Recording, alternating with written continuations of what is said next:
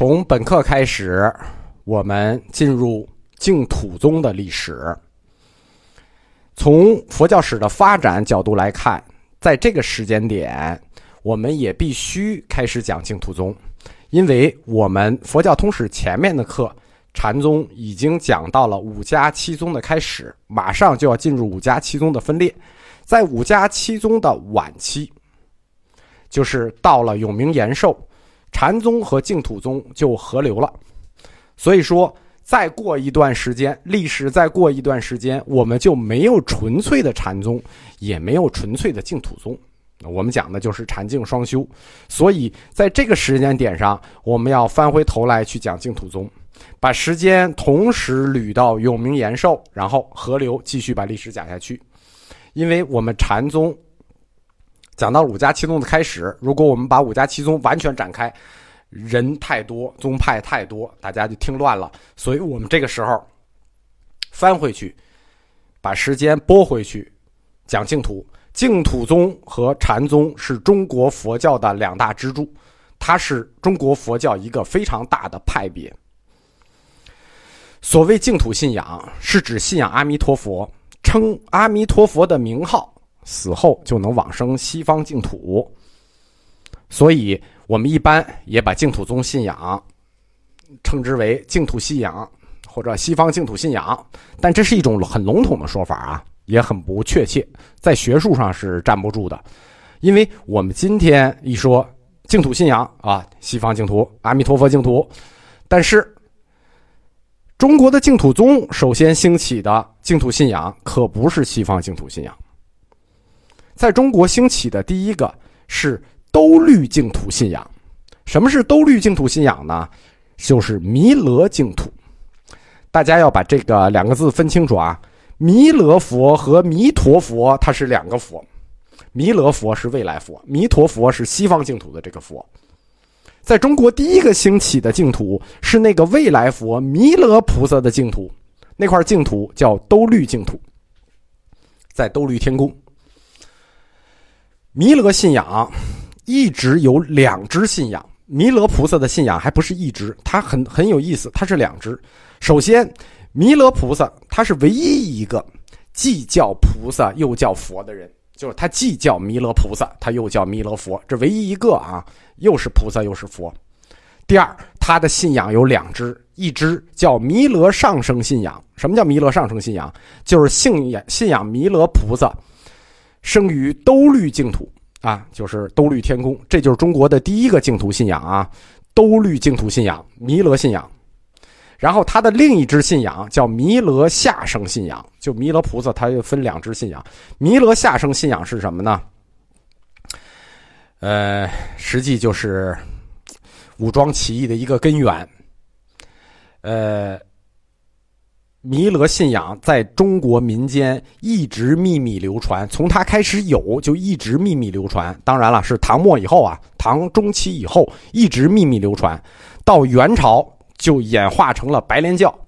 可以说中国历次封建王朝的起义背后都有弥勒菩萨下生信仰做理论支撑，就是弥勒菩萨呃，降生世间，龙华三会，然后呢就带领大家创造一个美好新世界。这个所以说每次武装起义都有弥勒下生信仰的影子。他的上生信仰呢起于三国晚期，兴于南北朝时期，在隋唐后期啊就衰落了。因为每次武装起义都有他，每次武装起义都有他，你说政府不打击他，打击谁啊？我们说弥勒的下生信仰实际是弥勒的主要信仰，它是我们中国封建社会里一个不可忽视的革命力量。但是因为它的这种造反性肯定是不停的受到政府的打压，它最先兴起啊，也最先消灭。到了隋唐的中后期，弥陀佛就要取代弥勒佛成为净土信仰的主流。以前谈净土很多净土啊，大家呃不要以为只有这俩净土。首先它不是只有一个西方净土，第二也不是只有弥勒净土和弥陀净土，好多块净土，七七八八的吧。但是在隋唐中后期，弥陀信仰或者弥陀净土就成为了主流。我们今天管净土宗叫做宗，用的宗字，其实它的范畴要比宗大，属于一个教。我们一般其实说净土叫净土教，它基本上有大乘教并驾齐驱。可以说啊，它差一点点就形成了一个，至少在中国形成了一个可以与大乘并驾齐驱的教门。我们要是了解佛教史和佛教哲学，就会发现啊，每一个教派都从大乘吸取营养，但大乘的本身呃，到后面确实是有点站不住了。净土宗它它的传播是有特点的，首先它的修为形式非常简单，对吧？念阿弥陀佛就完了。所以说我们记住啊，革命的特点就是这样，口号要简单，方式要简单，念阿弥陀佛跟念上帝保佑一样，对吧？简单易学，深入民间，呃，随时拿起来就可以用。所以说，到了中国明清两朝，净土宗已经是中国汉传佛教的主流了啊。呃，当时兴盛到什么地步呢？我们说，从永明延寿，就是宋初的永明延寿之后，禅净就合流了。禅宗高僧一般也就是净宗高僧。这个净土宗兴盛到什么地步呢？叫家家阿弥陀，户户观世音。在中国佛教这么多神里头，有三个神是最常用的，就是这个频率出现频率最高。如果这个整个算起来呢，是有五个神出现频率最高。出现频率最高的三个神，这个释迦牟尼、观世音、阿弥陀佛，你看，所以说净土宗的兴盛就做到这种地步，家家阿弥陀佛。从宗教角度来说，净土宗作为佛教的一大支，它实际是佛教的宗教砥柱，中国佛教的宗教砥柱，其影响之大是任何一个佛教教派所望尘莫及的，包括禅宗。不要比，就你们不要跟净土宗比，望尘莫及，它影响实在太大。我们强调一下，这里有一个词叫做中国佛教的宗教砥柱。什么叫宗教砥柱？这实际就是我们佛教通史以来一直推动的一个学术概念，就是佛教四框架概念里的神学部分。佛教历史，这属于社会科学，有历史依据的。佛教哲学，这属于形而上学，这是可以进行逻辑推演的。还有一部分佛教神学，最后一部分佛教的文学与艺术。而净土宗就是属于佛教四框架中的神学部分。所以我们今天讲净土宗，实际指的已经没有其他的那些净土信仰了，就是直接指弥陀信仰。当然了，我们在整个净土宗通史里，如果讲到净土宗的通史，我们肯定是要讲弥勒信仰的，因为呃很多名僧也是信仰弥勒的，最有名的就是唐僧嘛。唐僧他就不信弥陀，他就信弥勒。这个尤其是谈到这个弥陀信仰与弥勒信仰啊，幸亏我给大家讲课用的是这标准普通话，不然的话南方老师就这弥陀弥勒这这这两个字，他就就就容易搞混。我们前面的课安排的课里头有一节印度佛教史的课，主要谈的是印度部派佛教。在呃有一课专门讲到过，就是大乘运动的兴起。在佛教部派时期的时候，大乘运动兴起了。大乘运动兴起的过程，实际就是佛陀被神化的过程，它逐渐如何被神化。佛陀被神化的过程，在佛教四框架里头起到最大的贡献的是佛教的文学与艺术。它衍生出来很多佛陀的本身故事，不光是佛陀，也有其他的佛、其他的菩萨。所谓本身故事，就是佛陀他一世一世的人生经历。为什么成佛呀？他经历了一世一世的故事，可以这么理解吧？而大乘运动的大乘佛教的正式兴起，就是从佛陀的这些本身故事里头孕育出来的一个思潮点燃的。这个思潮就叫做自利利他，对吧？你小乘佛教什么自度啊，呃自己阿罗汉涅槃了，别人我不管了，我就自己单门成佛了。我们前面课就说，单门成佛这事儿你就不要想，这是在理论里头就不可能，对吧？你自己涅槃这事儿就不可能。大乘佛教的兴起就是从自利利他这个概念为基石站起来的，而这种自利利他的概念又衍生出来另一个佛教里的专门的概念，叫什么呢？叫做本愿思想。什么叫本愿思想？本来的愿望。那佛陀大乘佛教站在自利利他的基础上推演出来的自己的哲学逻辑，那他的神学故事里头就带着大量佛陀或者佛他们自身的愿望，这个愿望就叫本愿，而这个本愿就能形成一种力，叫本愿力。整个净土宗的思想或者说净土宗的理论基石就是站在这个本愿思想上的。换句话说，佛菩萨的本愿思想形成的本愿力，可以认为是净土宗或者净土信仰立宗的理论基石。这个大家听不懂翻再听一下。所谓本愿，就是我们刚才说的，就是佛菩萨他本来的这种愿望。当然了，有很多佛很多菩萨他们有各种各样的本愿，这个本愿之间也要竞争啊，你的愿望好还是我的愿望好啊。但是这种各种各样的本愿思想最终就汇集成了一个净土思潮，就是这也需要竞争。就阿弥陀佛净土它不是最开始就赢了的，它也是在无数个净土思想思潮中，在整个大思潮中崛起的。它这种阿弥陀佛净土本愿就在这股净土思潮中最后获胜了，跑赢了，并且形成了最终的主流，胜利了。嗯、呃，这种净土的本愿实际谈的是一个世界，净土嘛是一个世界，佛教实际始终在谈两个世界，哪两个世界？世间与出世间。世间啊不用谈了，我们都看见了，对吧？出世间谁在谈？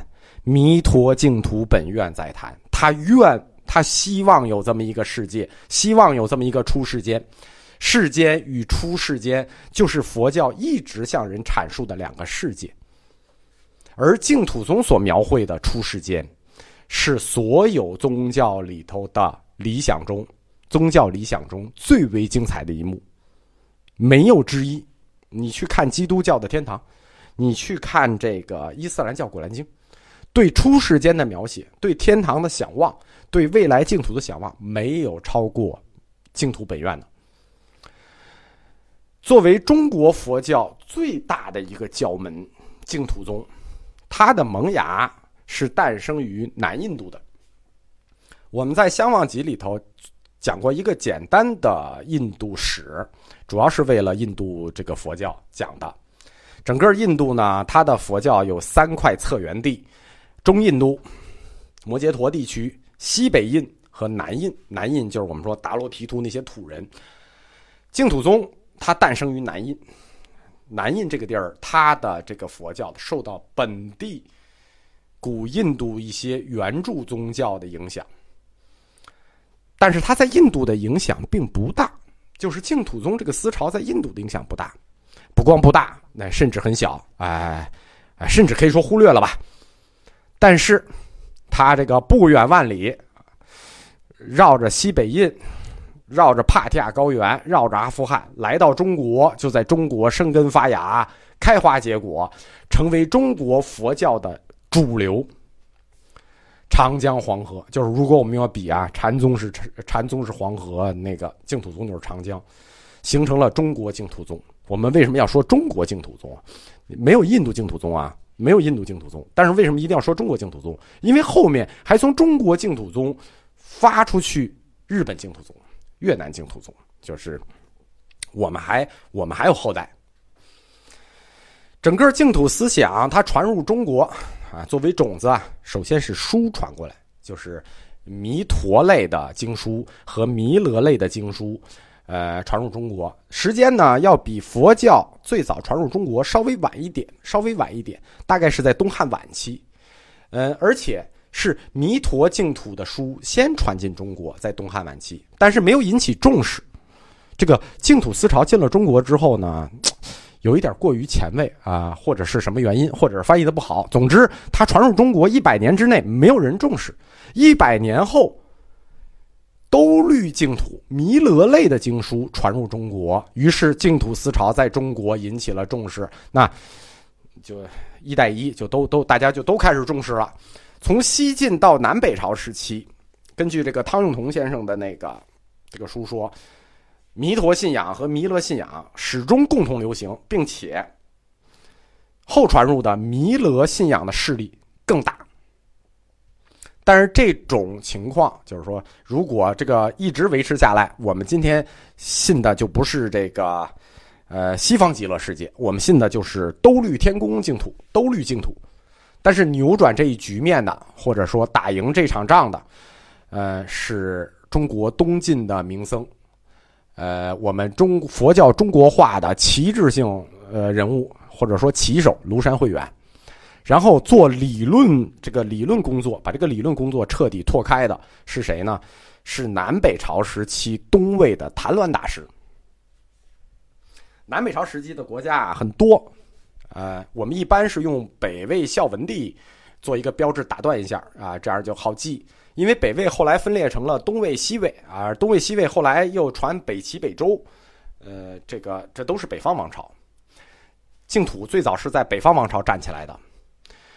我们后世就今天谈净土宗，追溯净土宗的祖师，一说净土十二祖、净土十三祖，也有净土七祖、净土八祖这种排名的时候，都是以庐山慧远作为中国净土宗的出祖的，大家这个就很熟，大家基本上没有疑义啊。东林寺、庐山慧远，净土宗出祖。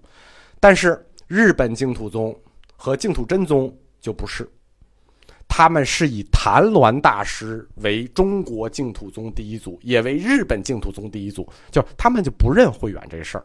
实际在理论上确实也不应该认慧远，在理论上确实也应该认谭鸾。中国净土宗呢？它它不分派，它就是一个派，就是净土宗。但是在日本净土宗呢，它分派了，它分两个派，就两个教派，呃，净土宗与净土真宗。呃，日本还有一些小派，十宗啊、念佛宗啊、融通念佛宗，这我们基本都忽略。如果我们将来呃有机会讲到日本佛教史，我们可以讲，因为这个日本的净土宗确实发展的非常非常的好。呃，中国为什么用庐山慧远作为这个净土宗的出祖呢？第一，肯定是因为他比较有名嘛，对吧？他在中国佛教史上是一个划时代的人物，并且他确实组织过莲社，就是这个这个念佛社，就莲花那个莲莲社。我们在前面的课，最早的课里讲过，是庐山慧远代表中国佛教承认了有神论。记住，在这之前，佛教在中国是无神论，佛教本身是个无神论宗教。什么时候有神了呢？庐山慧远承认的，他代表这个接受了这件事情。但是，虽然庐山慧远大师是净土宗出祖，但是他在净土宗的净土信仰的这个理论水平上是非常一般的。呃，第一，他就没有遗留下来任何关于净土宗理论的书，也没有关于净土宗理论的这个概念。只是他确实是组织过联社，支持过念佛，后来呢，这个大家反正有名嘛，大家就说他是老大了，出祖了。但实际上，中国净土学说，或者说净土学说的中国化，真正的奠基人，净土宗真正的出祖是谁呢？谭鸾大师。因为他开创了一个中国式的理论，叫做二道二立说。谭鸾先发二道二立说，成为了净土宗判教的依据。我之所以是一个宗，我是要有判教理论的。我判我和别人有什么不同？你没有判教理论，你怎么就成一个宗？这个理论就是谭鸾做的。然后他又根据他的二道二立学说，论述了我们往生净土可以成佛这一理念，就是说。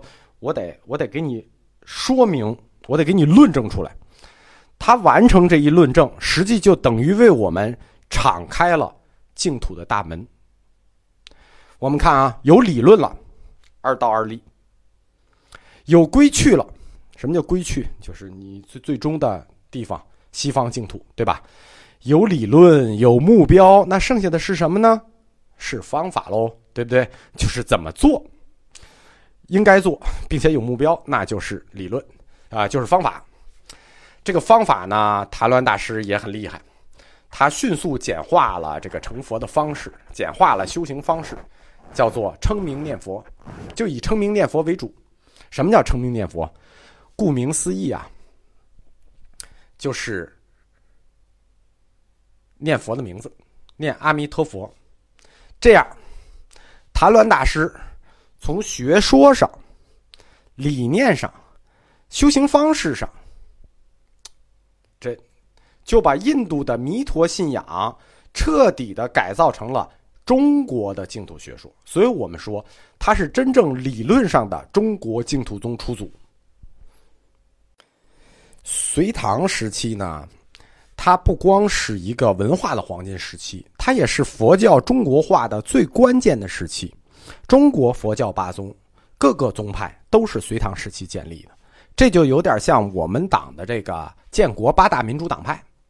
如果你不是建国以前建立的，四九年以前就有你参与建国，那以后建立的，你今天建立一个，你都叫非法组织，对吧？净土宗也是在这一时期成为了一宗与其他宗并立的。弥陀信仰，我们说弥勒信仰、弥陀信仰都传入中国以后，在隋唐时期，弥陀信仰有很多名僧弘扬，比如庐山慧远，还有一个慧远社论的净影慧远，天台宗的呃四祖智已，三论宗的家乡吉藏，呃最有意思的是唯识法相宗，这个师父唐僧呃信的是弥勒信仰，然后徒弟窥基信的是弥陀信仰啊、呃，都都弘扬这个。但是这个阶段，净土宗的理论非常的含混，为什么呢？第一，弥陀净土到底是什么？到底是个什么样？是化土还是暴土？这个我们后面会讲什么叫化土，什么叫暴土。还有这块净土是实有还是唯心，对吧？大乘理论讲万法皆空，既然万法皆空，那这块净土是空，是唯心的，心造的还是实有的？还有就是这个弥陀净土它到底在哪儿啊？它的地理位置是什么？是三三界以内还是三界以外啊？如果根据当时最流行的大乘中观的真俗二谛、真幻无别的理论说，那么弥陀的净土就所谓干净的土啊，那同时又是秽土，秽土就又是净土，那到底还有没有净土？这些争论啊一直不清。中国隋唐时期是中国合唱文化水平最高的时候，名僧辈出，学理精深。所以说，当谭鸾他提出来称名念佛，开创了净土宗的二力二道学说的时候，学说大家接受，但这种修持方法，称名念佛的修持方法普遍不接受。大家觉得，高僧们觉得这 too low 了，太 low 了，对吧？当时高僧们也念佛，怎么念佛呢？观想念佛。念佛是有三种模式的，观想念佛、实相念佛和称名念佛，那两种都非常复杂，我后面可以给你讲。称名念佛最简单，念阿弥陀佛就 OK 了。这样，净土宗打他来到中国，到了谭鸾之间，理论不清，修持方法复杂。这个比如说观想念佛，我给你讲你也不会念，对吧？我我给你讲的明白，你听不明白。他这样就不符合弥陀信仰的一个普及化的问题啊。所以说就需要有人把它改造成一个真正意义上的便于普及、便于传播、有影响力的一个宗教形态。这个过程从谭鸾开始，前后经历了三代人。